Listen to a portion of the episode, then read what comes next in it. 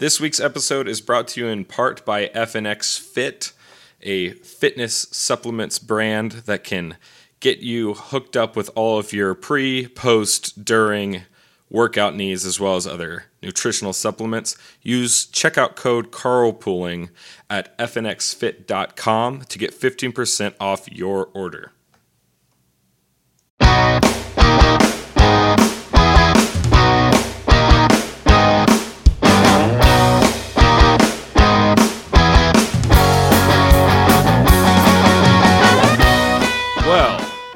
We are again. We find ourselves once again in the back seat with Wait, are Carl we in the back seat? Welcome to the Who's show. driving this thing? Uh, this is the fun part about not uh, actually being in a car is you can sit in whatever seat you like. I'm in the back seat of my office. I don't care how many seats there are. All four of us in the back seat. Yeah, is too I'll many take people. the middle seat. for Sure. That's that is a Nick move. Um, That is. guys. As you can hear, we are joined today by some illustrious guests from the Reclaiming Reality podcast. Uh, if you haven't listened to it, where have you been? It's fantastic. It's uh, we we see them as a spiritual sister, and I don't Yeah. mean that in like a jive jazz way. I mean it in a a fellow traveler way on our path towards um, enlightening discussions, etc. Uh, a so, dirty do you guys want to Except introduce for yourselves? we're not traveling anywhere because we're all in a back seat. right in an immobile. I'm not car. letting this go, Chris. And here's the thing, with with COVID, uh, where would we go anyway? We're gonna walk around Target with like a, a, a suffocation slavery Uh, device. Who was it that said the masks were slavery? Every woman named Karen. Okay, fair enough. There's enough. been a lot, a lot of Karens out about. So why, why don't you uh, introduce yourselves and maybe tell us a little bit about your show to get started uh, before we dive in today? Well, cool. Yeah, so I am Ben Palk. Guys, believe it or not, I, I ran the numbers. I did all the calculations. I am, as of this moment, your most frequented guest that you have had on the show. So That's true. that that means it's my second time on. Wow. However, I win. So Is take it really that. just the second time?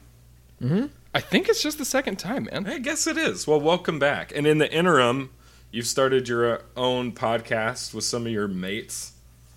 Yeah, man. So Nick is on the line. He'll introduce himself in a sec, I'm sure. But we're we all met in college. We went to the same place out in uh, Colorado, and we're having a bunch of discussions, kind of centered around theology that had to do with stuff in our culture. And eventually, we said, "Hey, man, uh, let's start talking about this." We were actually in coordination with some of our other friends from college who started saying, "Guys, we want you to just record these conversations." So we said, sure, why not? Bought a few microphones, started recording them, and now we call it uh, the Reclaiming Reality Podcast. And the only reason the third guy isn't here today is five people on one podcast seemed like a little much, so we gave Charles the night off. Uh, Yeah. Nick, do you want to say hi, man? Well, he's really yeah, it. he really Let's he be has. He's been working like a bull, um, mostly in the gym, but also for the podcast. Um, yeah, I'm Nick. Uh, ben, everything Ben said was right, so I can fact check him there. Um, Oh, good. Nice. if if Ben is the most frequented guest at two sessions now, then that means I'm only one behind him. So I don't feel so bad right. about myself. the second most I- frequent guest on Carl exactly. Pooling So Close that distance. um, with a big a big tie. yeah, I am I am super excited to do whatever it is that we do on Carl Pooling, apart from getting my legs cramped from sitting in the back seat with the three of you guys. But um, but yeah, let's let's do it. Let's Right get on. into it. And uh, Tell- Hunter, do you want to introduce yourself? Just because I feel like the, I, I just feel like you haven't been contributing enough lately, and people might have forgotten about you. That's right. My name is Harry Potter, and I am the boy who lived. Um, I killed your I can father. Prepare to die. yeah. Do, Hey, speaking of speaking of terrible terrible teen novels, Yeah. uh, do you know that I think it's Stephenie Meyer is rewriting the Twilight series, Uh-huh. yeah, yeah, but yeah, from from Edward's no. perspective. from the vampire's perspective. Oh, so no. good. Gosh, Like, So Oh, when no. will this ever end? never. And then, like, Oh. th- then there's like the fact that uh, Fifty Shades of Grey is just it started out as Twilight fan fiction, But in like, like, an Twilight office. BDSM fan fiction. I'm just Yeah. saying, like all these terrible novels are just like an incestuous jumble of like very very hairless boys. That's the other thing. I, I, and I hate what- to I hate hold to on. focus in on here from Hold the on. beginning. No, no, you have to stop right now, sir. You have to stop right now. What about All right. Jacob? Okay, How here's the thing, though, Jake? Hunter. Okay, That's exactly what I wanted to discuss. I'm assuming Oh, that's no. the name of the werewolf. Yeah, it is. Okay. Yes. In his in his werewolf form, incredibly hairless, Mm-hmm. uh, or hairy rather. But then you see that guy with his shirt off. He's That's a like a, very, he's like a very rugged baby. I remember. So, as a pale rights activist, I have to point out how difficult it was for me to be going through high school at the time the, the Twilight Saga was being released because Mm. everyone and their mother thought it was the funniest thing to come up to me and ask me if I sparkled in the sun because apparently the vampires are all super pale and they sparkle in the sun. So, if you want to get bullied in high school, that's a great way to do it. So, I don't like the fact that they're rebooting that series because I'm not ready for that abuse. Wait, but Yeah. now it's from his Yeah. perspective, right? So. Oh my gosh! So I own the you, narrative. you might have You something. finally get to tell your story. This is your. This is your turn. Now I'm this on is your top. turn to turn the turntable. Set the record yeah, straight. Exactly. It's Yeah. it's a beautiful story if you haven't read it. It's about a uh, a otherworldly pedophile and his his Mm-hmm. uh, pursuit of a of a high school girl, even though he's like seven hundred. So Mm-hmm. Yeah. that's Wow. disgusting. It's cute. but so are most things these days. And now J.K. Rowling, who just years ago was like, sure, Dumbledore's gay and and Harry's retarded and uh, Hey. Ginny's crippled later, Hey. maybe. Anyway, now Don't say Dumbledore on the podcast, Chris. I, I love how she's incorporating everybody into the you know their own little oppression category, and she's like, "Not trannies, not on my watch."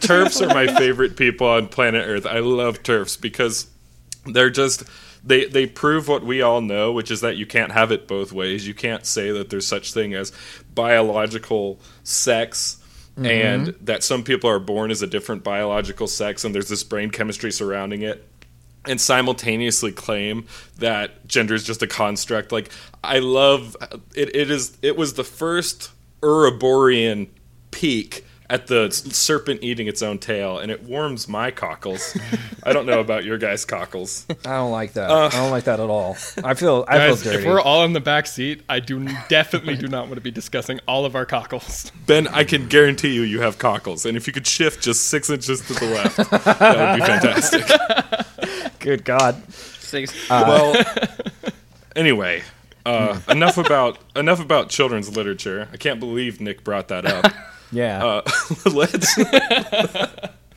let's get into it. So uh, we're happy to have uh, reclaiming reality on the show, and we think we've got a topic that honestly would it would work well in either of our shows. So I'm glad we get to discuss it together. Right Uh, you know what they say: two heads are better than one.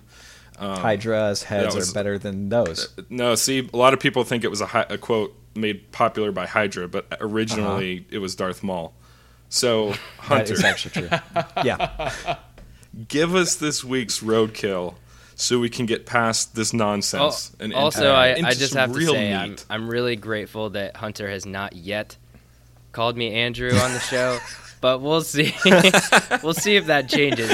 I am, My twin brother, I'm, I'm tried. He's, he might make a special appearance in a little bit, so just stand by for that. You know, we, we should say that uh, we've we've been talking with uh, Ben and Nick for I don't know a couple years on and off about different things, just Right. sharing ideas and whatnot. And Hunter, being the uh, the immense social intelligence that he is Thank has you. called Nick Andrew since time immemorial. Since he gave me has- permission to, he didn't realize What? what, he All- was doing. Wow, you're Yeah, right. I definitely did not. you have all the social skills of a young Brett Kavanaugh in the mind Yeah. of Blasey Ford. I'll just put it that way. Um, That's so touching because that brings us to our roadkill this week. Uh, typically, Christopher, uh, the roadkill segments are about something that has just been murdered in front of us, and we kind of laugh about it, and that's great. Uh, but this week, it is about someone who will be per- per- perpetrating some roadkill.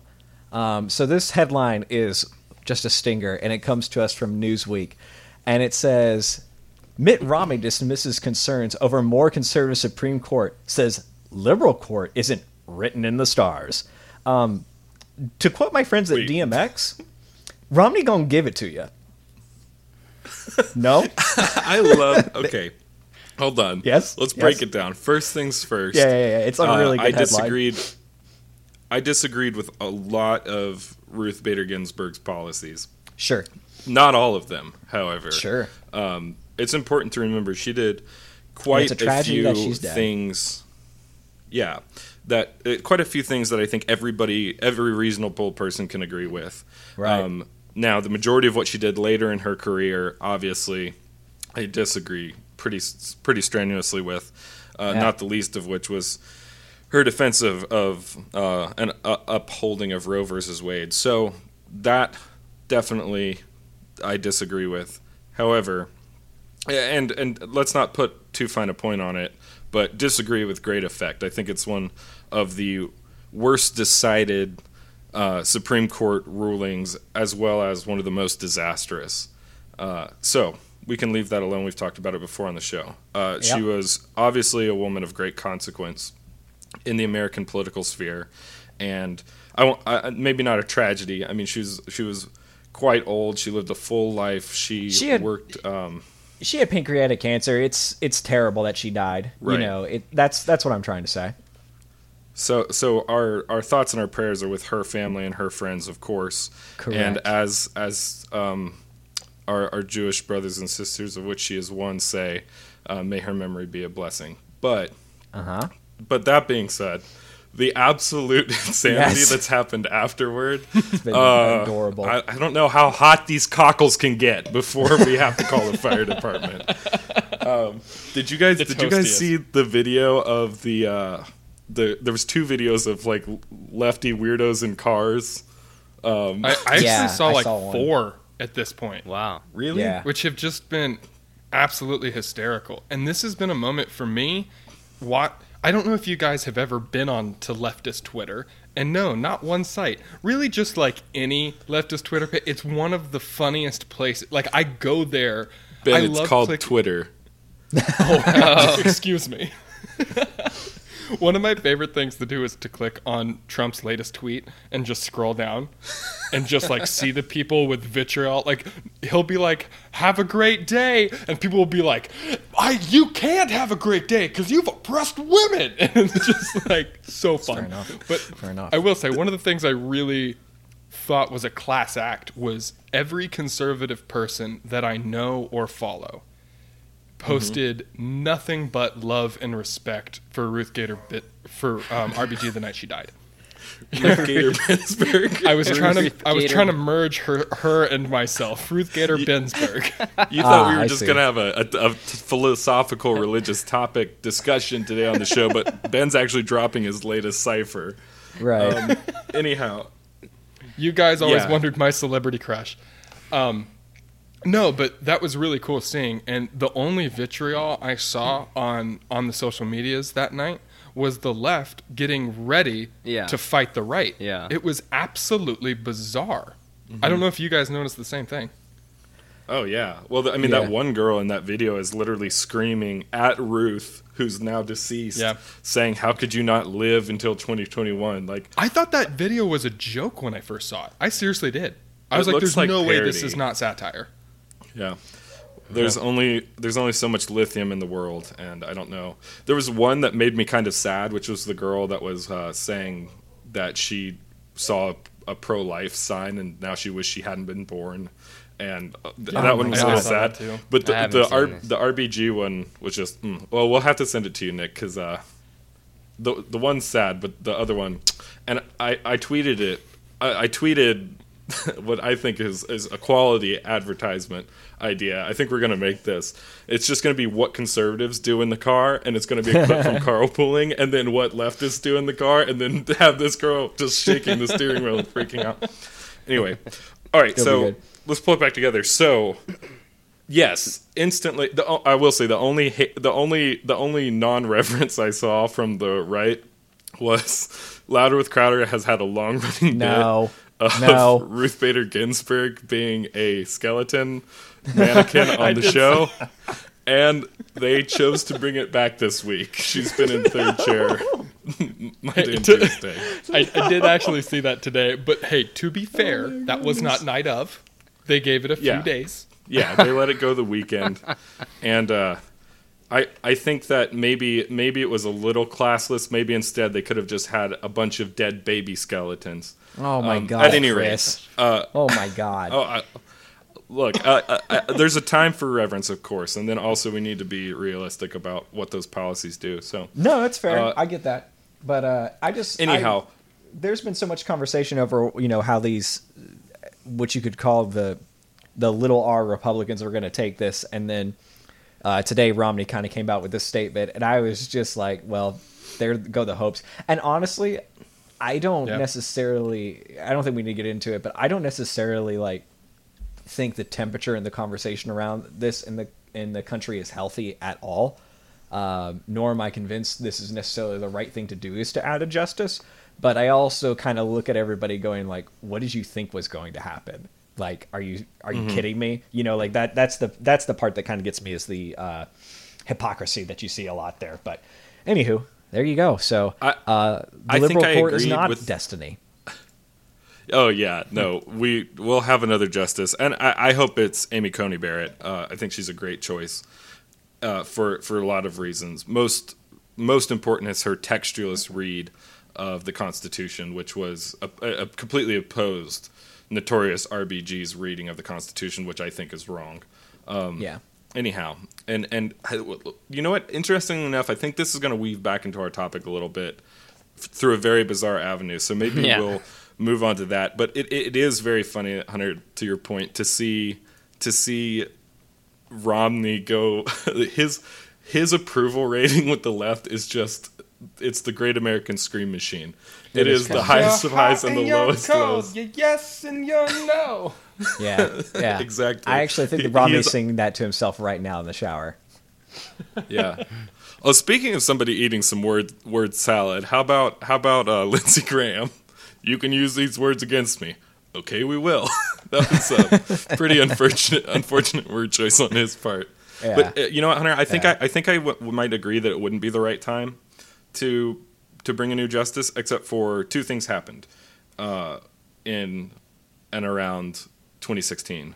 One was we added, or 2018, I should say. Sorry, 2018. One was that we added new uh, Republican senators. We increased the amount of senators in the in the Senate, and I think that one of the reasons that that happened very clearly is, was the treatment of Justice uh, Brett Kavanaugh. I think when we saw that the left had no bottom, that they had no low that they wouldn't sink to, and then the answer from the American people was, okay, we're going to have more, more uh, conservatives representing the Republican Party in the Senate. To me, Yeah. that just says that just says the American people don't want more of those sham hearings. They they want Sure. more conservative justices. I think there's a lot that's to say happened, here. So I think there's a lot to say here, and I think we'll probably come back to it on next week's show. But Christopher, Oh, yeah. I think I think it's time for us to get into the what I would like to call the meat and potatoes of this week's show. Maybe that should be the name of the segment. You feeling it? You feeling it? Hunter, Okay, you've no? been That's all fine. up in my meat and potatoes ever since we started this episode in the backseat. Oh backseat. my god! Oh my god! I I Um, I cannot. here's a little a little political. I like tater tots. They're they're pretty good. Oh my god! Tater oh tots. My god. Great Oh my tato. God. Here's with the thing, though. You're welcome. Uh, I'm gonna teach you guys a little bit a little political science. Okay. Uh-huh. veto. Go ahead, honey. Uh, so this week we're looking at where do our rights come from? Government or God? And I think we're kind of taking that of course from the American perspective. We're going to do some looking at the Constitution and some other documents from America's founding. In addition to that, we're going to probably take a few Bible verses and go around and look and see what's there. Um, to be frank with you guys, um, when this topic kind of got thrown out, I was a little curious about how it was actually going to work out uh, because the Constitution really doesn't say that much. Uh, and I should say that probably a little better. Like Constitution proper is more like, well, how does this? How does the system of government work? Um, but I think when you kind of take into context the Bill of Rights, the Declaration of Independence, the uh, natural uh, right philosophy kind of going on at the time, I think the picture becomes a little bit um, fuller in that respect. So, yeah, I kick it off with that. Yeah. Well, and, and one thing that I want to say before we get started, and then I want to hear Sure. everyone else's take on this question, is that this is this is a timely question. It's important to discuss this topic now specifically because we're seeing two very separate ideologies Yeah. um, re- represent and manifest themselves as to the answer to this question. Is, do our rights come from the government? and should we look to the government to provide us for for all of the things that we might need? Are they the mm-hmm. the grantor and guarantor of our ability to- for to pursue life liberty happiness etc ad nauseum and or Yeah. do our rights pre-exist government? Do they come from something greater than that? And i think that there are the the two opposing ideological political factions both represent one of those camps maybe maybe i have some more thoughts on that that i'll share later but anyhow let's kick it off who wants to take first stab I will, man. Ooh. Um. Oh, Nick, sorry, was that you taking it? No, go for it, Ben. Alrighty, buddy. I I- the thing I love about this topic is how broad it is. Right? It's it's incredibly widely encompassing, and I'm just gonna almost zoom out um, before we zoom in. And when I sat down to think about this, I talk about this on our podcast all the time.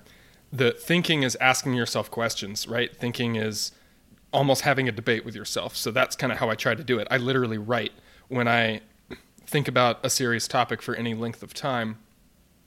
And as I sat down to, to write about this topic, I was kind of mind blown, realizing, oh my gosh, no one ever talks about this. This is one of the most foundational parts of, of society, of our world, and I've never had a conversation with someone about where my w- rights come from, uh, or even what are rights. We need to define it before we move forward. It's something we're owed, something that we deserve to have.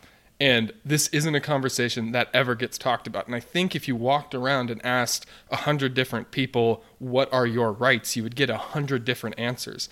And, I think we're going to get into that. I think we're going to get into, you know, positive or negative rights, because that definitely has implications. We're going to get in, like, that's why I think the abortion place was a, was a fantastic area to start, because the language you hear on the, the left, like, what do they call themselves? Pro choice, right? And and what do the people on the right say? Pro life, and it's it's almost like no one disagrees with choice, but also no one disagrees with life. So the words don't really mean anything. So what are your rights? I saw a headline on CNN literally today. That's or sorry, it might not have been CNN. It was it was a left wing news outlet. I can't remember exactly which one it was, but it they're said something CNN to the at a certain point you know what i'm saying one of the CNNs essentially said something to the tune of um, Amy Coney Barrett is going to take your right to an abortion away. And I was like, oh my gosh, that what a fantastic choice of words for the podcast I'm about to do um, with my fantastic cousins today. Um, yeah. No, you're right, Ben. sorry, that's go so ahead. that's so interesting. I was actually asking several people as I prepared for the show just the question, just the topic, to see what they thought. You know, where do your rights come from? And you Yeah. you're so right. The place that most people got stuck up wasn't with, well, it, is it government? Is it God? Is it some other third thing? Where they got stuck up is what are my rights? You know, Yep. what are natural rights? And I think that that's super that's super important to get into. I, I think Nick, if yeah. you don't shut up, I swear you've been so rambunctious. So Classic I'm gonna, You know, I'm I gonna just pitch. Yeah, Sure, I'll take it. Um, I uh, just to piggyback off what Ben was saying. Um, yeah, I sat down and was thinking about this and asked myself some questions as far as like, what is a right, and not only how do we define it, but who defines it. You know, like if we're gonna just say what it is, who's to say what it is? Um, and where do we go to define our rights? For me, there were only really two options um, that I'm sure we'll get into. But for me, like one of the big questions I had in my mind is who the heck is qualified to even answer this question? You know, like who's qualified to define a right and then appropriate rights? Um, if one Hi, Nick. My name is not- Ben. yeah, exactly. like if if one person's not able to do it solely, like maybe we sometimes forget that a government Yeah. is made of many people. So like, right. you know, to me there are obvious limitations. I'm really excited to talk about it. But yeah, man, like the questions are the questions are pretty real. You know, that's so like Barack Obama said the government is us, right? Maybe one person can't enumerate the rights, but it seems reasonable, at least in the theoretical, that a conglomeration of humans organized in a specific fashion could. Maybe a right is one answer could be maybe a right is an agreement made by people defined by a certain border. Um, I don't think that's a good answer, but it's it's reasonable that people don't would either. get there. it is, man. I. Oh, sorry. Go ahead. I was just going Where to do you say, I, draw the borders. yeah, who, who agrees to that? And, th- and Right. I- Yeah, this, man, this 'cause is where it starts to of the break down. So, go ahead, Ben.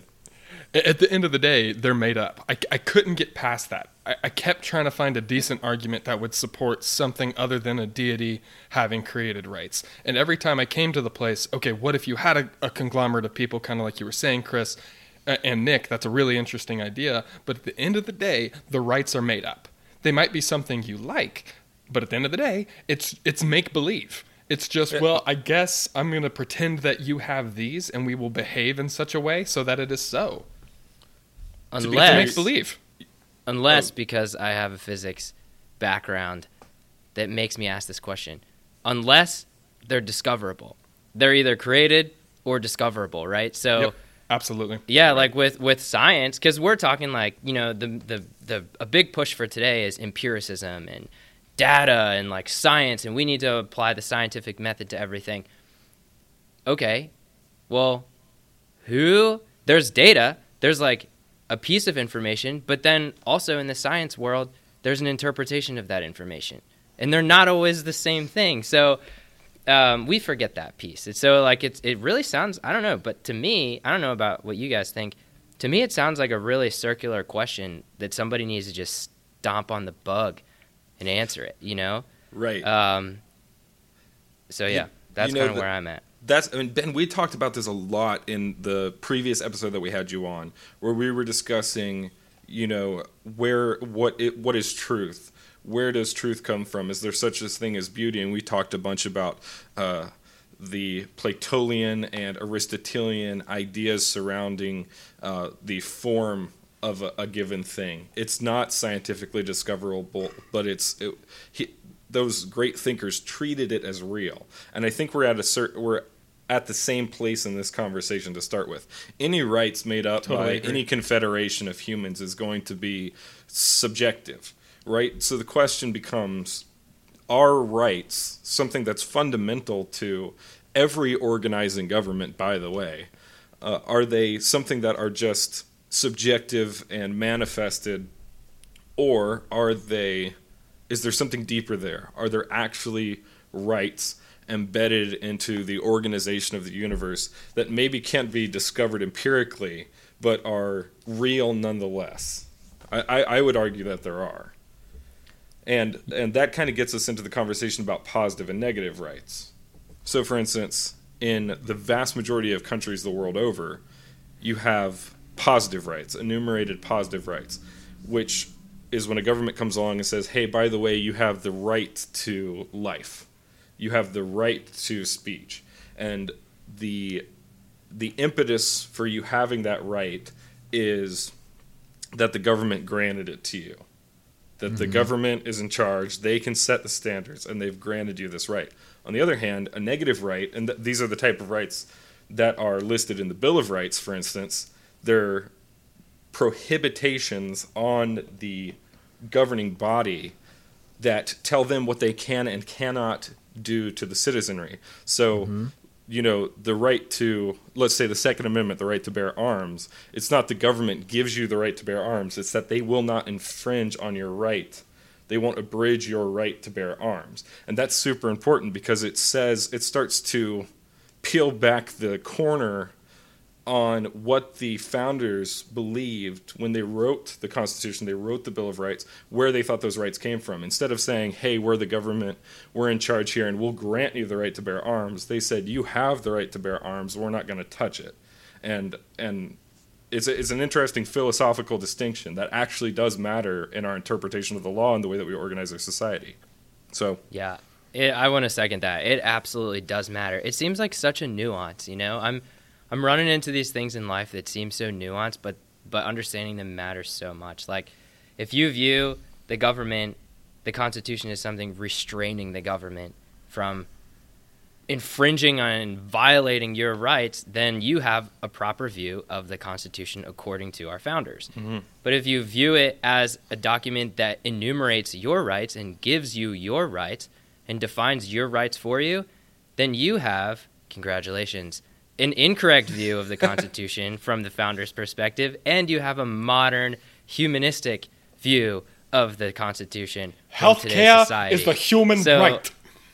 yeah, exactly. Gunshot noise. So, so it's important. I think you know, regardless of what you really believe about it, I think it's important to go back with any document and find out what did the people who created this really think. What what what was going through their mind when they wrote it? Because we still have, we're still operating in their product. You know. Absolutely. And Hunter, you said that you did some of your research focused around that question. So maybe you can share some insight with us here. Yeah, I think um, to me, I think I've kind of been listening and thinking about this idea around why it's hard to de- define and hard to find. You know, why people don't talk about rights and things of that nature. Um, and to me, the thing that kind of keeps coming back to me is because I think, like, the Hobbesian, Nietzschean, uh, American um, anarchist ideas are just more believable on their face, right? Which is uh, to say that the only rights that you really have are those that you can place upon each other, right? The only way that I actually have any right to the land that I'm on is the fact that I can protect it from other people who would try to take it from me, sort of idea. That's mm-hmm. actually a pretty easy idea to like buy into. Um, uh, excuse me, that's a pretty easy right to buy into because it's provable, right? Like there's an actual yeah consequence there. It's like if you try to take my land away from me, I will prevent it with force, right? Um, right. Now, I think the reason why like natural rights um, and what we could sometimes call divine rights, um, which gets really interesting to think about, like how John Locke and all those other guys like necessarily thought about those is what is the source of all that? Um, you know, because if they didn't necessarily come from, if they came from nature, I think that I, I don't know if I necessarily follow that argument. Um, it, it kind of creates this. Well, because then I think the the idea of like the will to power is actually more um, believable and more mm-hmm it fits more in tune with like Occam's razor and things like that.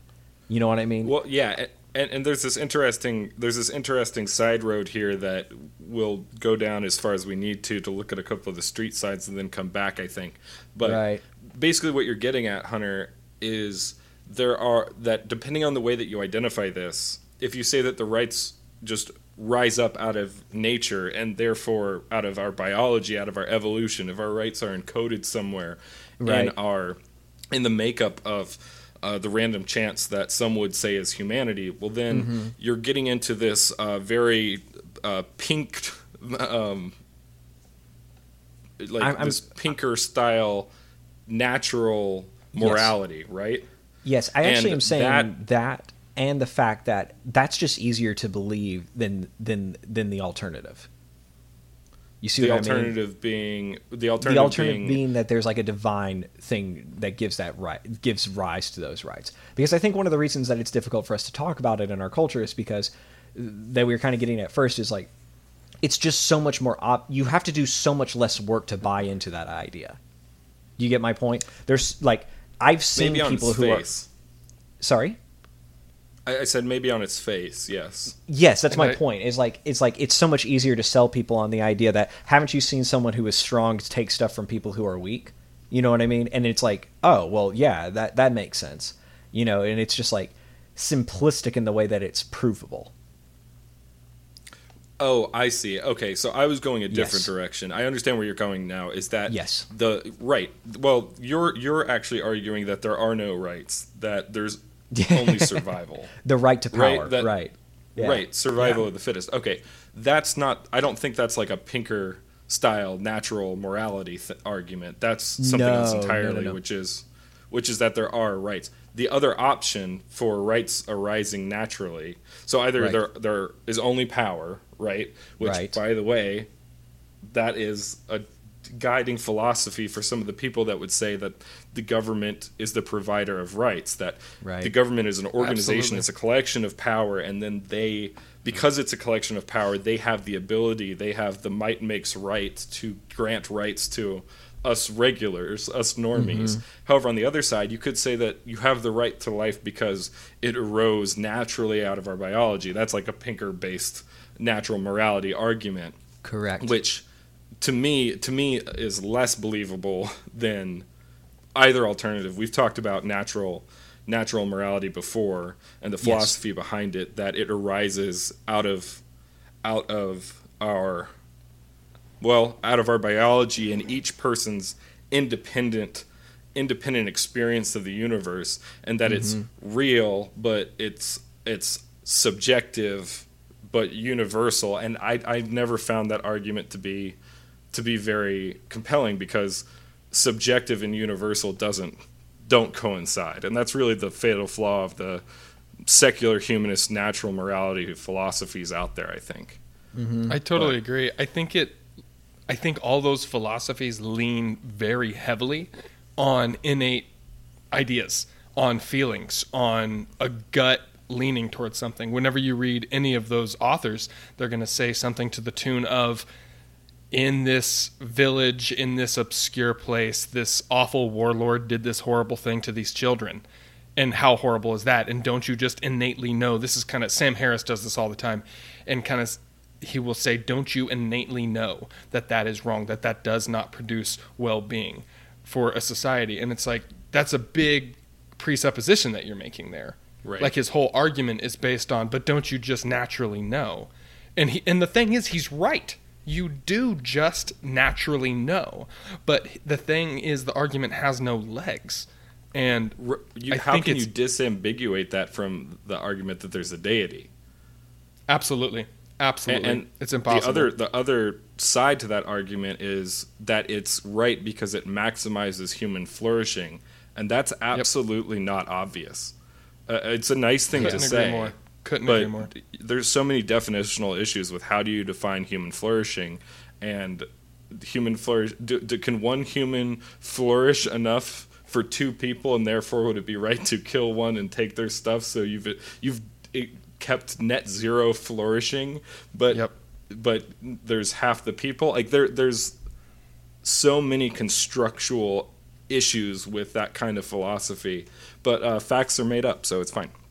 Yeah. so yeah, man, it leans really heavy on gut feelings, and I think the beauty of the ideas that we're about to bring in is that we can actually put some legs to it. precisely. And and so to that, maybe it's time now. I've got a couple, just a couple things that I want to read because the fun part, like Nick mentioned earlier about the American system, is we don't have to guess, um, and you really don't have to go far. I'm going to read just a couple of lines, if you don't mind, uh, from the Declaration of Independence. And, and, of course, the Declaration of Independence isn't the Constitution, but you'll notice there's significant overlap with the crowd that wrote the Declaration of Independence and the Constitution, actually. And when uh, we'll just read the first couple lines of the Constitution as well, and I'll make my case for why the Constitution was nothing more than a vehicle to ensure the principles laid out in the Declaration of Independence would eventually be realized. So it starts. When in the course of human events it becomes necessary for one people to dissolve the political bands which have connected them with another and to assume among the powers of the earth the separate and equal station to which the laws of nature and the and of nature's God, we got a big hint right there. Um, separate and equal station to which the laws of nature and of nature's God entitle them a decent respect to the opinions of mankind requires that they should declare the causes which impel them to the separation we hold these truths to be self evident that all men are created equal, that they are endowed by their Creator with certain unalienable rights, that among these are life, liberty, and the pursuit of happiness. That to secure these rights, governments are instituted among men, deriving their just powers from the consent of the governed. So, what that means, breaking down the beginning of the Declaration a little bit, they say that the rights come from the creator. And the only reason that government exists, the, uh, this is what they say after the life, liberty, and uh, pursuit of happiness parts, that to secure these rights, governments are instituted among men. The reason government exists is not to award rights and make society better and these sorts of things. Governments exist to secure for the governed the rights that God has given them it's a powerful idea and very different than the secular humanist idea we are just bandying about. And then if you flip over to the Constitution for a second, we, the people of the United States, in order to form a more perfect union, establish justice, ensure domestic tranquility, provide for the common defense, promote the general welfare, and secure the blessings of liberty to ourselves and our prosperity, do ordain and establish this Constitution for the United States of America. They set up a government. It's that simple. Governments are created to defend the rights that come from God. Constitution says here's our government. So I think it's very clear, especially when you look at the authorship, which Google it. I think it's very clear that the Constitution is a document that is attempting to achieve the goal of securing the rights for the governed that are given to them by God. And we have to pause there, Chris, and just say what an absolutely radical, bizarre, never before said thing that that is. Like an absolute miracle that it actually wound up being a foundational document for for a country. And and granted there were there were whispers of it before. I get that. Like mm-hmm. hunter and i mentioned the mat we were talking off air about the magna carta. Things right. like that where there were whispers of this before but those seem to be more of i don't know pacifying in nature? Like the magna carta was um, there was a terrible king in England in the 1200s, and he really pissed off everyone underneath him, and they were gonna rise up and overthrow the monarchy. So he's like, "Have some rights, Merry Christmas."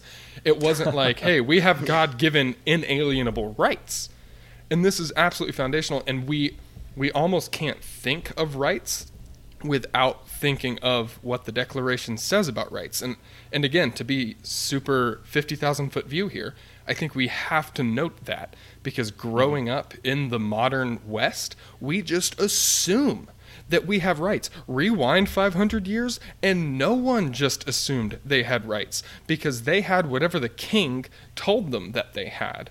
And that was true for all of human history. So we kind of need to recognize that we have some. I, I, I don't know if cultural bias is the right word, but definitely cultural influence baked into our cake here. Yep. That we assume that this is right and it is an absolute miracle that this got penned at all.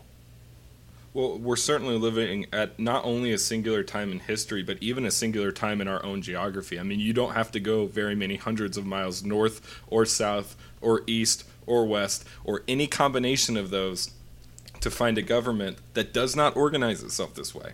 Even yep. today, you know, the even even in what you know the modern West. Go to the UK, you don't have enumerated rights. The writers of the Magna Carta didn't go far enough, and, and they didn't live up to its principles. And of course, Yep. there's been times we haven't lived up to the principles of our own Constitution here as well. But you go to Canada, they don't have these rights. You go to Australia, they don't have these rights. New Zealand, the list continues. So you're absolutely right. Yeah. This is this is a completely singular way of organizing your government and, and for determining the purpose of your government and we should look at the efficacy of that and, and why they why the founders came up with that idea And it's worth all the Tim Yeah, Hortons, I- kangaroos, and hobbits that any of those other countries that you mentioned have. So, USA, I get it. baby. I get it because Tim Hortons is from Canada, kangaroos are from Australia, and everyone in Great Britain looks like a hobbit.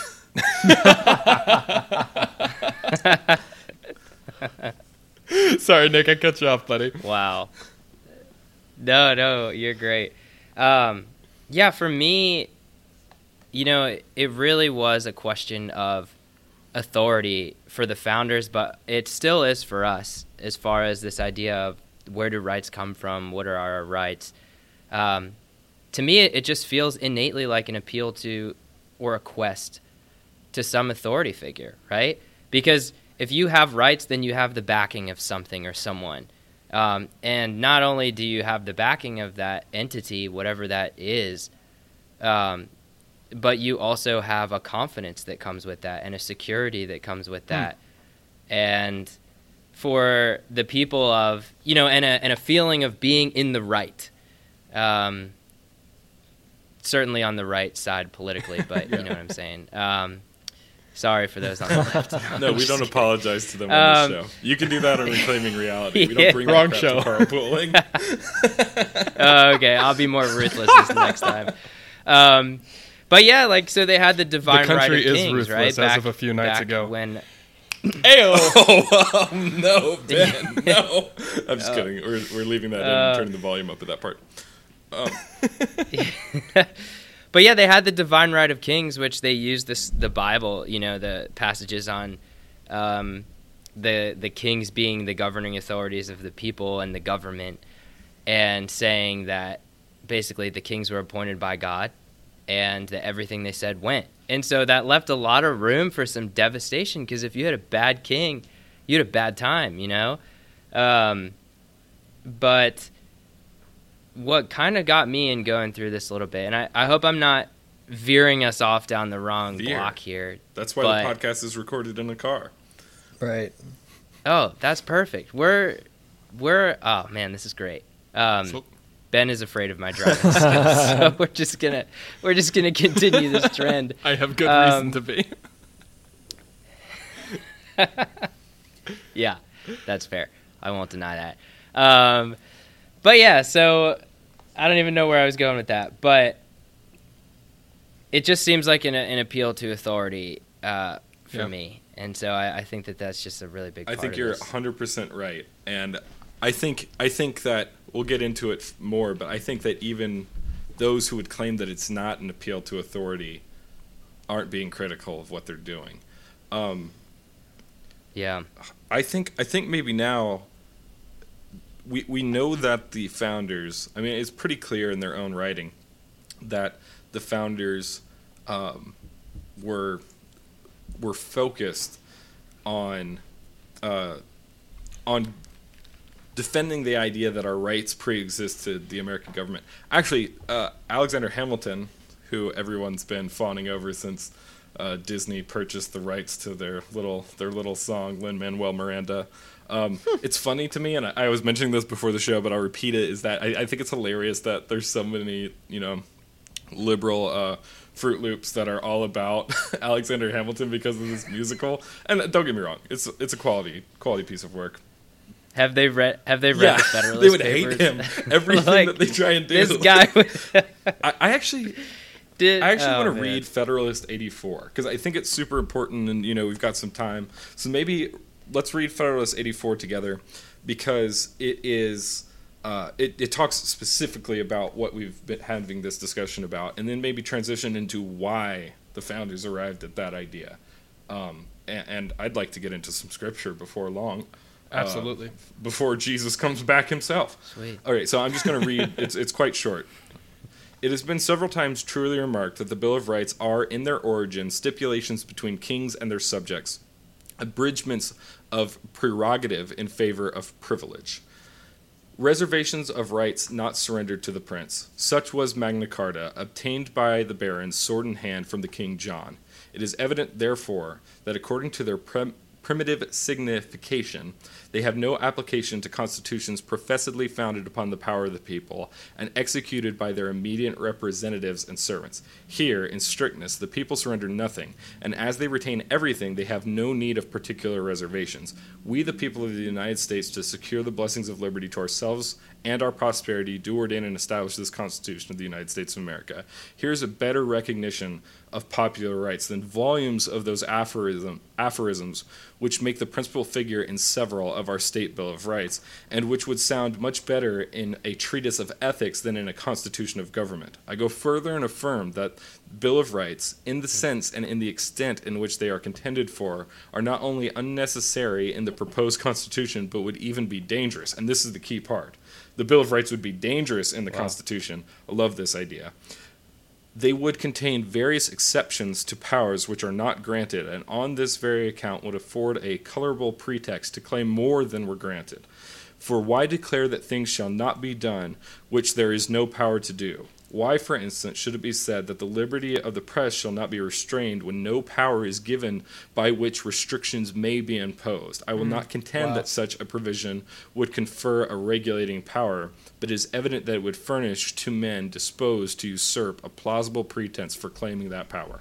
So in this in this article, referencing the Magna Carta and its shortcomings, and talking about the distinction between those other unifying documents and the Constitution of the United States is is such a brilliant idea Hamilton lays out. The reason that the rights aren't enumerated in the actual Constitution is because we didn't want any of our rulers to get the idea that they had they had the power to provide those rights. It was critical to leave them excuse me, it was critical to leave them out in in Hamilton's estimation because no one should be even asking the question it was obvious that the government didn't yeah. have the power enumerated in the Constitution to affect those natural rights. And for that purpose, for that purpose, leave them out entirely and don't make it an issue. It's, it's a brilliant political idea, and it's a like you were mentioning, Ben. It's a complete shift from the traditional constitutional document of its day. I think this is. Oh, go ahead. Yeah, and and mm-hmm. furthermore, and furthermore, what what was implied there is that if it's not explicitly stated, then yep. it's not a right, right, that the government has. Like I think that I think that that's what where the shift in thinking would have happened with, you know, a, publishing, if you will, the Bill of Rights and and adding it into that whole continuum there because it would have given the people the implication that well, the Constitution outlines my rights, but in reality it limits the government's rights. And I think it's important that we understand yeah. that if it's not explicitly stated, it doesn't belong to the right. government. You know. I think um, that's why you can definitely see the influence from this Federalist paper and this idea find its way into Amendment Nine, which is the enumeration in the Constitution of certain rights should not be construed to deny or disparage others retained by the people, and hmm. not old man speech. Yeah. That just basically means just because we didn't say it doesn't mean you don't have it. You know, right. And so, exactly. like, you can definitely, and I feel like that was in the whole like. Eventually, how the Bill of Rights got written essentially was just that guarantee that the language there is to say essentially, we didn't need to write this. You know, it doesn't right. change. It doesn't change the essence of what it is. This is just uh, beginning to clarify some of the boundaries that we already know government can't touch. And just in case we missed any, here's Amendment 9. You know, um, I, and this is where I think, I think. Oh, go ahead, Hunter. Sorry. I think I think this is like just a a difficult idea to find like the foundation to essentially, which I think was going to lead into what you were about to say, Chris. Well, I was I was going to say that I think that I think that one of the this is where I part ways with some conservatives in their constitutional philosophy or their political philosophy is that you know mm-hmm. they'll say things like, "Well, there's no right to privacy," um, when they're arguing against things like uh, abortion or contraception, different things sure, like it's that. not right? one of the it's not one of the ten, baby. Yeah, and that's where I'm like, mm, it. Actually, there is because there's nothing to limit it. Now, there are things that limit our privacy in Right. the Bill of Rights, you know, about what you can't, you can and can't do, and in the Constitution exactly. But Yeah. uh, you know, to, to be honest, yes, there is, and we need to start.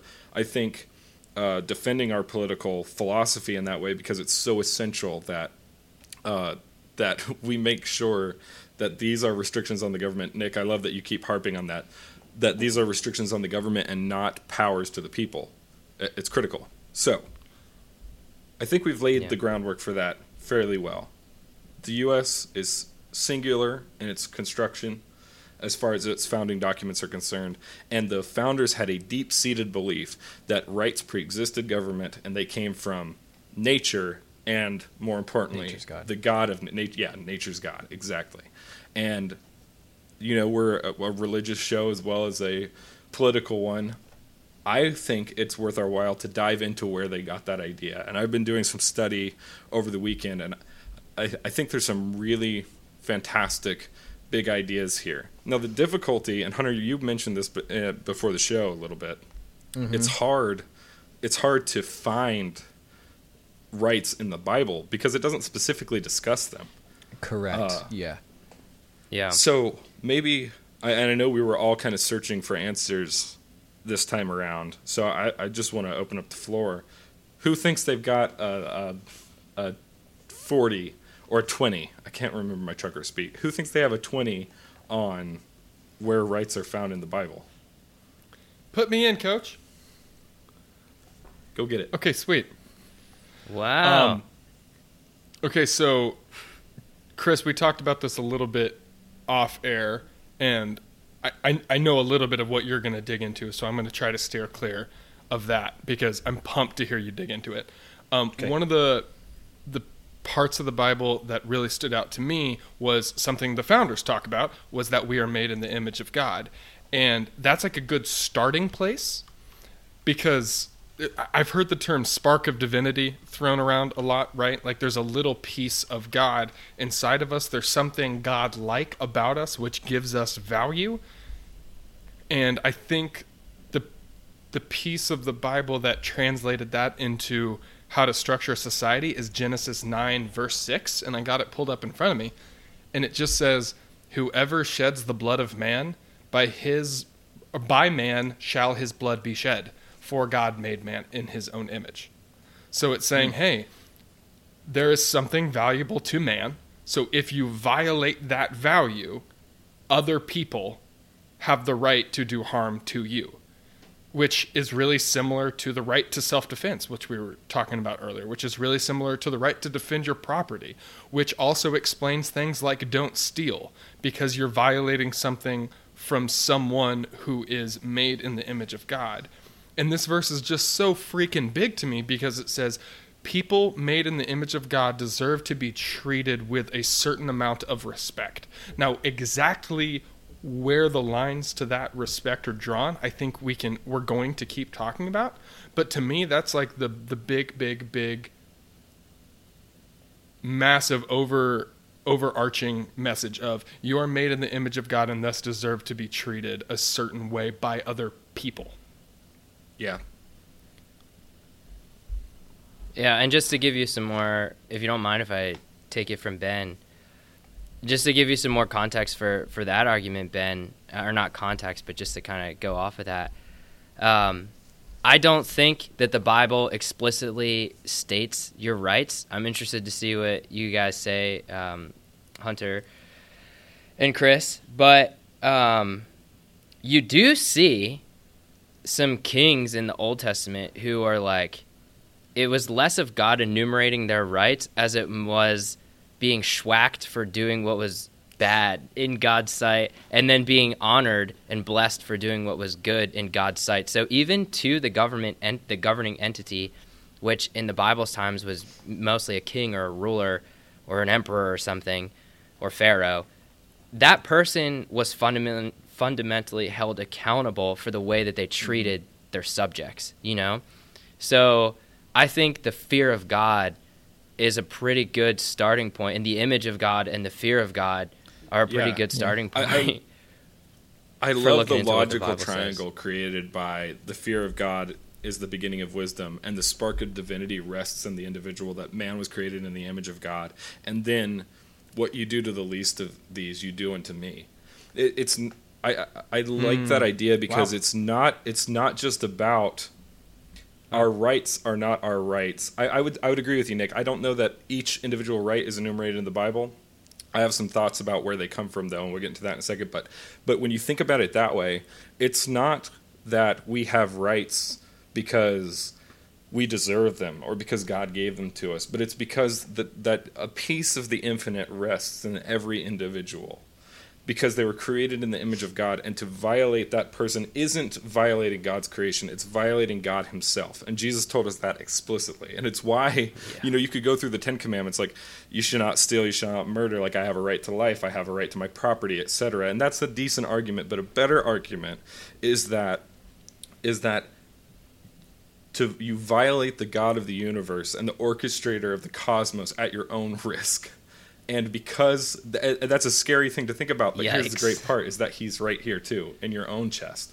And so he's he yeah. has not only given you that responsibility but also given you the the protection afforded therefore. I think I think it's a wonderful triplicate of ideas to to consider.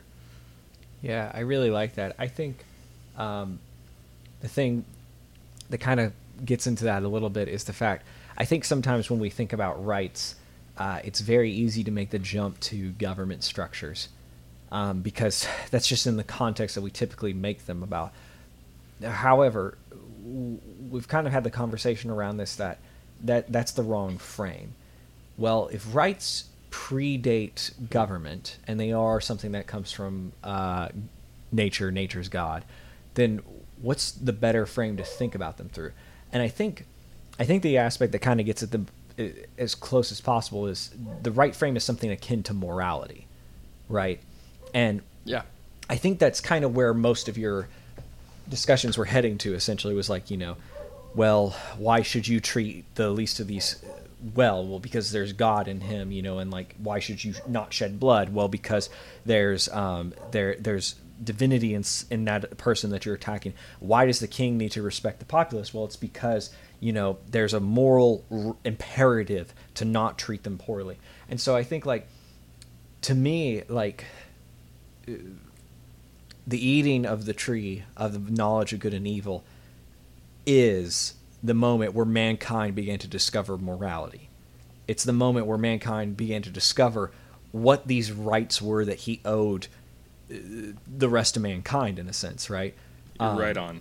Right on. Oh, am I? Okay, cool. And so, like, I think this is why actually, like, and this is a new idea I've been thinking about a little bit is why Cain is actually far more of an evil character than Adam and Eve, right?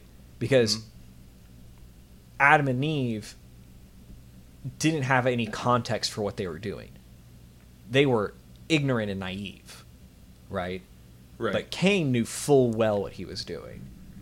And I think Well- go ahead. I, I you know, and we've talked about this before, and I probably I, I probably catch some disagreement from. Um, I wouldn't even say the more fundamentalist, but the more um, the more strict textualist interpretations of Genesis three. But Right. I truly don't believe that man and woman. I don't believe that humanity was created until they took a bite of the apple. I, at least not in the way that we understand them now. It it opened Sure, I our understand eyes, what- and it I ma- understand I what you're think trying to say I there. think specifically. Like I, I human- think I would human say nature, that specifically the thing that made us in God's image was our understanding of right and wrong. Um, I don't That's of an think interesting idea. he he gave us free will before, but I don't think he finished us until we took a bite of the apple. I think that was his final brushstroke, Yeah. and I'm going to make a case for that in a second. But No, go ahead. yeah, so I, I- think that's cool, but that that's kind of like, in a nutshell, why I think like,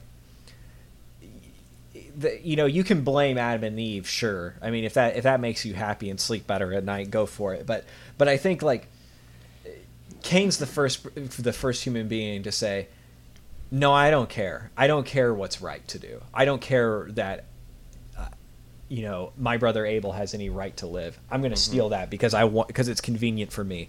And I think that's the spirit that you act that that's really where rights and all that come down to is like who, who do you let win in your own soul to some extent and i think the rest of the bible in a lot of sense and the rest of our lives and the rest of our relationship with christ are discovering what that is you know i don't think necessarily like the bill of rights in and of itself and the rights outlined in the america uh, constitution are necessarily end product of that goal right that's something more like kingdom come you know. Sure. Um, uh, so anyway, oh, that's that's such a good transition, Hunter.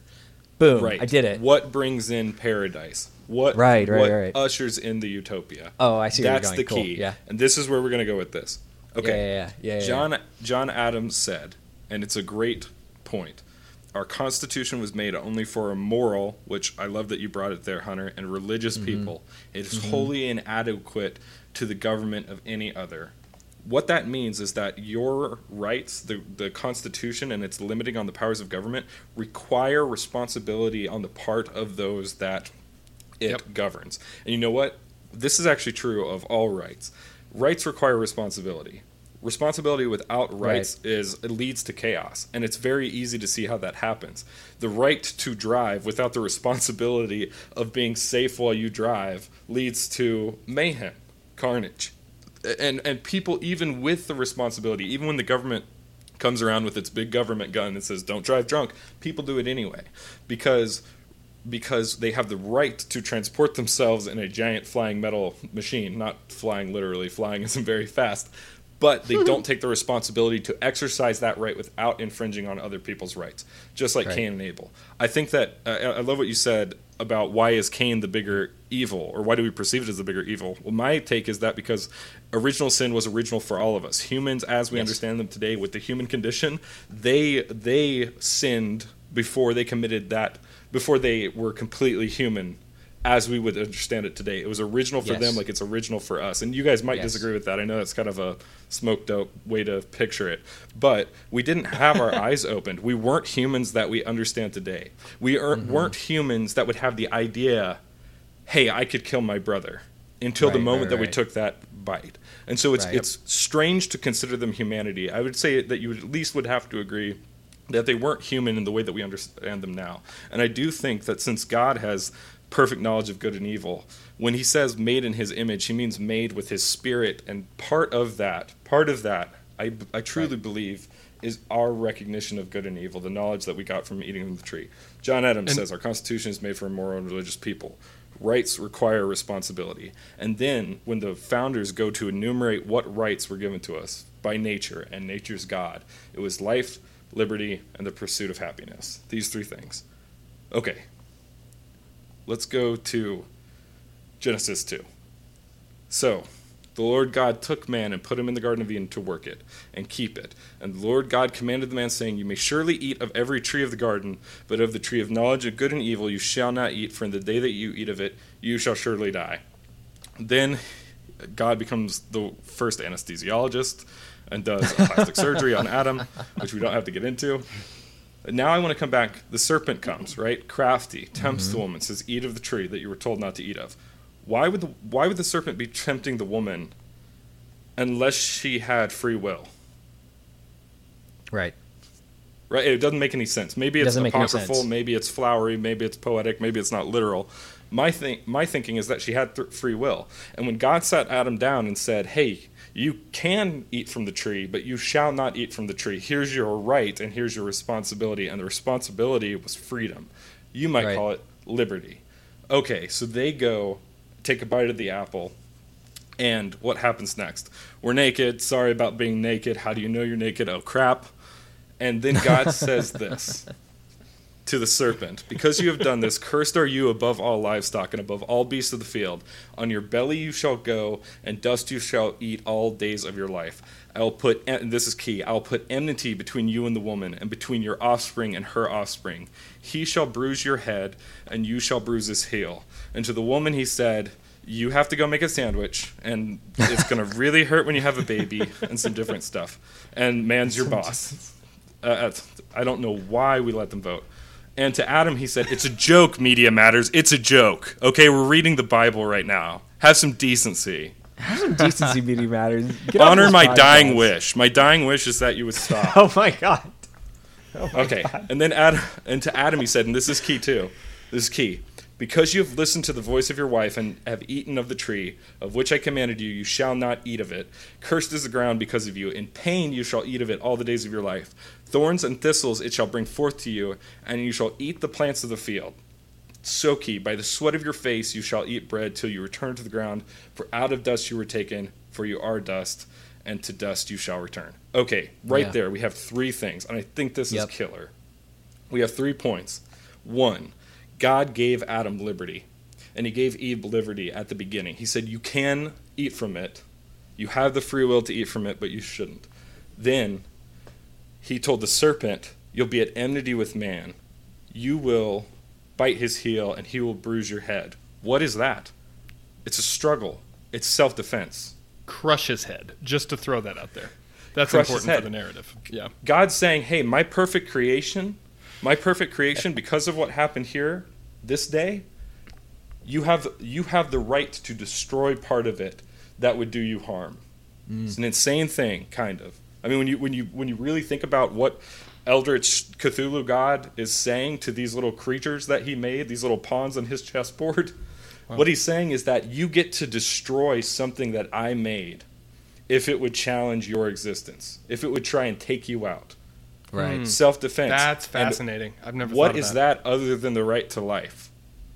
You have the right to protect your own life. And then finally, and this one's so key. You work the field. You eat of the of its fruits. You, you eat labor. of the fruit of your labor. You have a right yep. to your labor, right from the beginning. And a right to your labor is the right to pursue, not the right to achieve happiness. And so when and, I look at what the ah. founders ah. put into that document, it mm-hmm. it beautifully mirrors what we see here in Genesis two and three. I think that the rights that are natural rights mm. not only were given to us by God, but given at the exact moment that humanity sprung forth into the abyss that is the earth, at the moment that we were finished, at the moment that God finished polishing us and said, now now you're ready to receive my grace. Now you're ready to receive my forgiveness. At that moment he gave us our natural rights. That's my take. I mean obviously there's a million things that we could dig into there. That that was fantastic and i enjoyed every bit of it. I it, i also read through the the genesis 1 yeah. through 3 creation stories and falls and one of the things that I kind of got I don't know if stuck on's the right word, but I couldn't get past. There's such an interesting relationship between a punishment, a responsibility, and a right.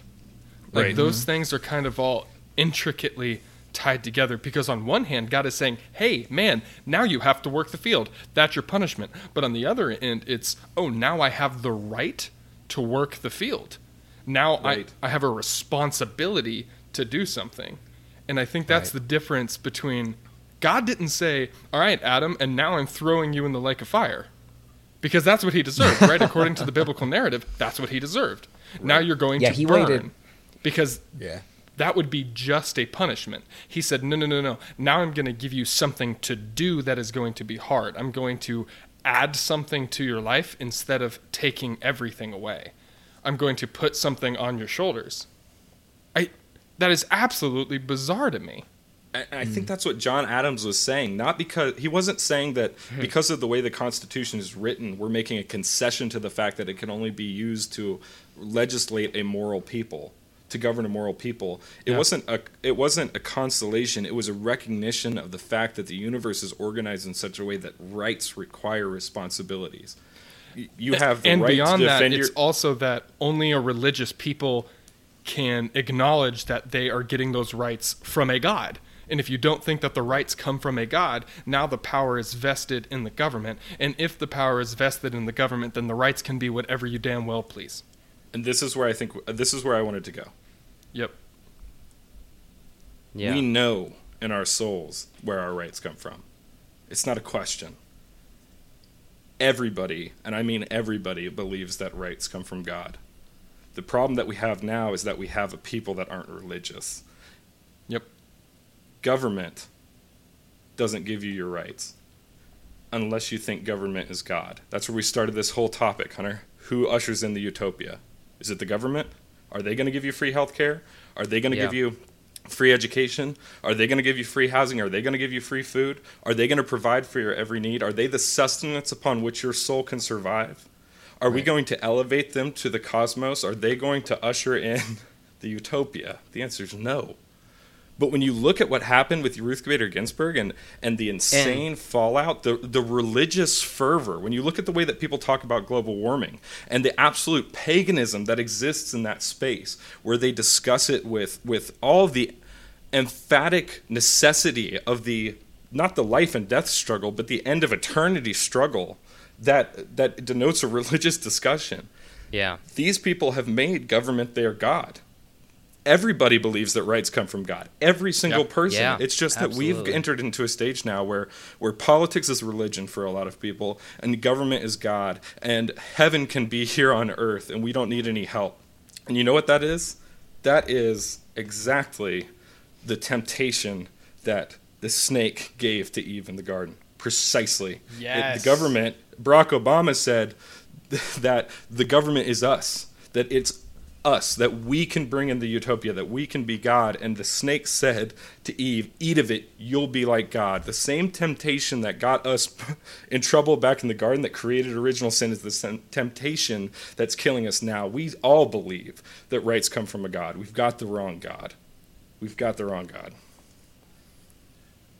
Dude, I. You are just you are just speaking to me, man. That is that's awesome. That is so true um, I actually I was telling Ben briefly, and I, I won't I won't send us too far down this road, but um, I was talking to Ben briefly earlier before this podcast, and I was like, you know, man, I took a different angle on on this. I actually started reading through the mm. Humanist Manifestos one, two, and three, um, because to me, the question of where your rights come from is a worldview question of how you see the world and who your authority figure is yeah. and who you decide that your authority figure is.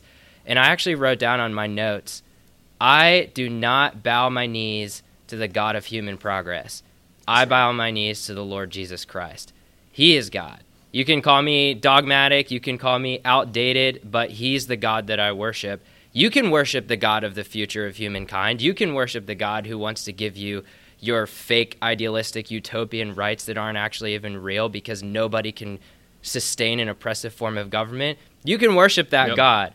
But I'm going to worship Jesus. And and what I saw was you know, th- there's just so much here, but what I saw in this human ma- humanist manifesto, the first one of 1933 is 30 30 thinkers came together and they wrote this and they said, "We realize the importance of religion in the world. However, so there so it's not anti-religious, it's anti-theistic." Mm. So what they say is we we recognize the importance of religion in the world. We cannot deny that. we know that it's fundamentally intrinsic to human nature to that this is what they say, right? But then they say instead of getting rid of it, we are creating a new one. They will ex- they explicitly and and many times implicitly say that they are creating a new religion called humanism, which its main proponent is we will abandon the old traditional mm. theistic I'm religions against war, but I love one. the army. So essentially, yeah. they'd. It, it's crazy, and, and, and, you know, this is yeah. something we talk about on the show all the time. It, Marxism stands on the shoulder, especially neo-Marxism stands on the, the shoulders of the humanist religion. Yeah, it's true. Yeah. And you know what's funny is I was reading through this, I actually had to laugh out loud, and I was I shortly almost cried afterward. But they they rewrote it again in uh, 1973. They wrote the second version, and they said, "We realize that we've been too optimistic about the human nature because because World War II happened, because Pol Pot's genocides happened, because Mao Zedong's communist revolutions happened." They realized that government and knowledge can be used to oppress because mankind is bad. and also good, but bad. Wow. And they wouldn't wow. acknowledge that in the first one, so they had to rewrite it. And then the third one they rewrote in 19 the, the third one they rewrote in 2003 and they said we're not going to take away what we said because we realize that this has to be a formal formative changing moldable religion that mm. changes with the societal needs of the time because their mm. god mm. is That's... mankind so it's just phenomenal man um, who is who is Choose your Lord? Day, what religion you do you follow? And what you're saying in the Genesis is in the words of Jesus. Exactly. The snake the snake never left us. He I just think, um, goes by different names. Yeah. Jimmy. And uh It's me, Jimmy the Snake. yes. You want um, you want a fruit basket? I, I think I think the thing here that's so interesting is uh, it's better to give than to receive. And I think when you any ideology, I think the easiest way to express it is an ideology is something that doesn't tell you the other side of the story. And when you only say that rights are something that you get, you know, that it's something to receive, essentially, you know, when the father essentially is cruel, you know, and there is no good aspect to him. I think the thing that becomes so interesting is you get this when you decide to live your life in such a way that lives out the greatest commandment, the commandment that is like it, and the action of dying on the cross, you change the paradigm of how you see all that stuff. You change the paradigm of how you interact with people. Yeah. And it's no longer about what you can take and get in your own life, but it's what you can give. And the greatest part about that is if the whole world understood the idea that we have to take on each other's sin, if we could get that through our heads, right, that is the greatest responsibility, which would lead to the greatest amount of rights. You know, mm-hmm. yeah. and I think the thing that's so interesting about that too is like it solves so many of the problems that you're trying to fix in your government today. Yes. Right. Absolutely. And it this is how changes, you fix culture. Right. Well, it changes. It changes both because there are problems with it. It changes the problems that are in capitalist societies. It changes the problems that are in communist societies. It changes. It unlocks all these things that are like being that are hidden right now, and that is that is the idea behind Kingdom Come. You know. Yeah. And so, I. I think our job as Christians, in a major way, is not only just to speak the truth surrounding that, but to disciple people who are Christians to be able to live that out. You know, because I think if we are not engaging in that kind of concept, we pale in comparison and we don't look like what the world needs to receive. And mm better yet, we don't give to the world what we need to receive from it. You know? Beautiful. And yeah. So Beautiful. It matters. Well, that, that's the upshot, man. There's there's wisdom in our founding documents, and it's because they're based on wisdom itself, and that's right. the fear of the fear of God. Uh, right. Great discussion, man. It's been so much fun having reclaiming reality on the show. Thank you guys so much for hanging out with us and having this conversation. Pumped to be here, bud. Yeah. Uh, excellent. We'll have to have you guys yeah, back this real has been soon. awesome. Uh, also, please join us in our Carl carpooling ad read. That's right. Carl Carpooling is now a real podcast. No, yeah. not Squarespace real, but real enough. We've got our sponsor, hey. fnxfit.com. Um, I just like to share a personal story. Uh, I bought some of the, the sleeping uh, aids, the sleeping supplements that they have, because I don't sleep. I think we've probably talked about it a couple times on the show before. I usually sleep between two and a half to four hours a night. I've taken them three times each each time I've gotten a full night's sleep. Literally, I was the most I was the most rested I've ever been in my entire life. Stuff works. Um, so I, I can go ahead and recommend that. Of course, do what's smart for you, do what's right for your body. Don't get addicted to herbal supplements, you idiot. What a lame oh, thing to get addicted to. I had to go change my so whole life. Stupid. Getting addicted so to herbal stupid. supplements. What are you doing? They've got they about essential look, oils. I, I, don't know if they're essential or non-essential. What, okay, sorry. what is an essential oil? I I haven't used one, and here I am. I think you might like you keep using that word, but I don't think it means what you think it means. Okay. Anyhow, FNX Fit, they've got a bunch of great products. I actually just got their apple cider uh, vinegar gummies in because I'm fat ass. So Apple Nice. cider vinegar gummies? We could get into it, Ben. That they they remove the insulin Have- from your have your system, teeth which stops out yet? lipid transport. We'll talk about it some other time.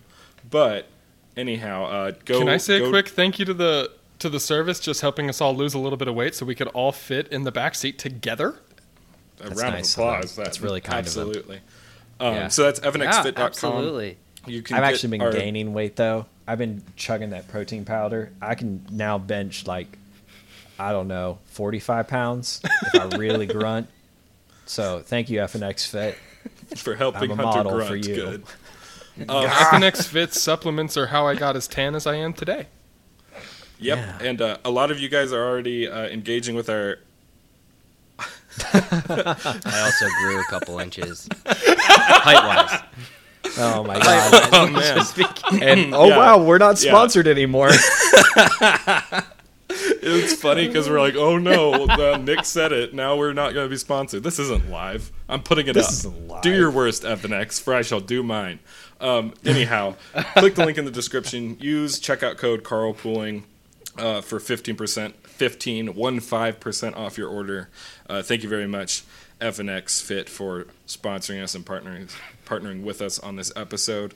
Uh, past that, let's wrap it up. Guys, where can we find Reclaiming Reality?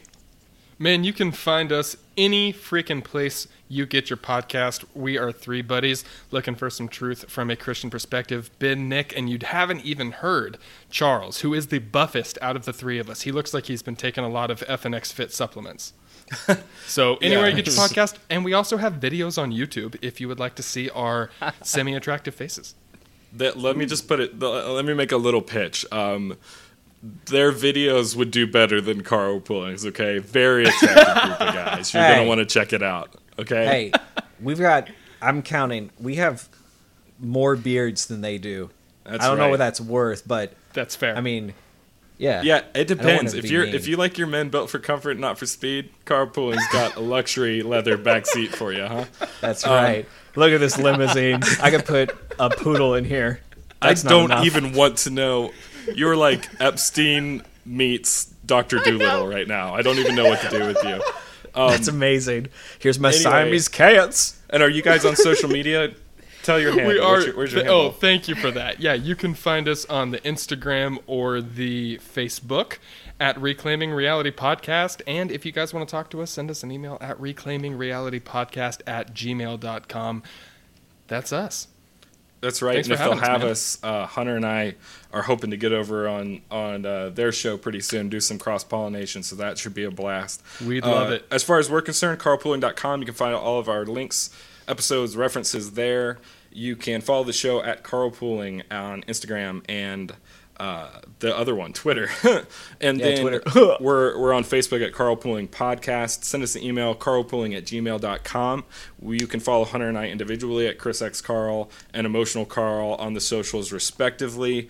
That being said, um, go buy some fitness supplements. We've been spying on you with our NSA contact, and you could use it. Seriously, you. I'm talking to you. It's really Uh, embarrassing. Hunter, anything to leave the listeners with?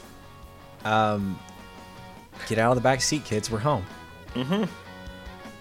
Can I say it, Chris? Get tested. Oh, thank God. My legs were cramped.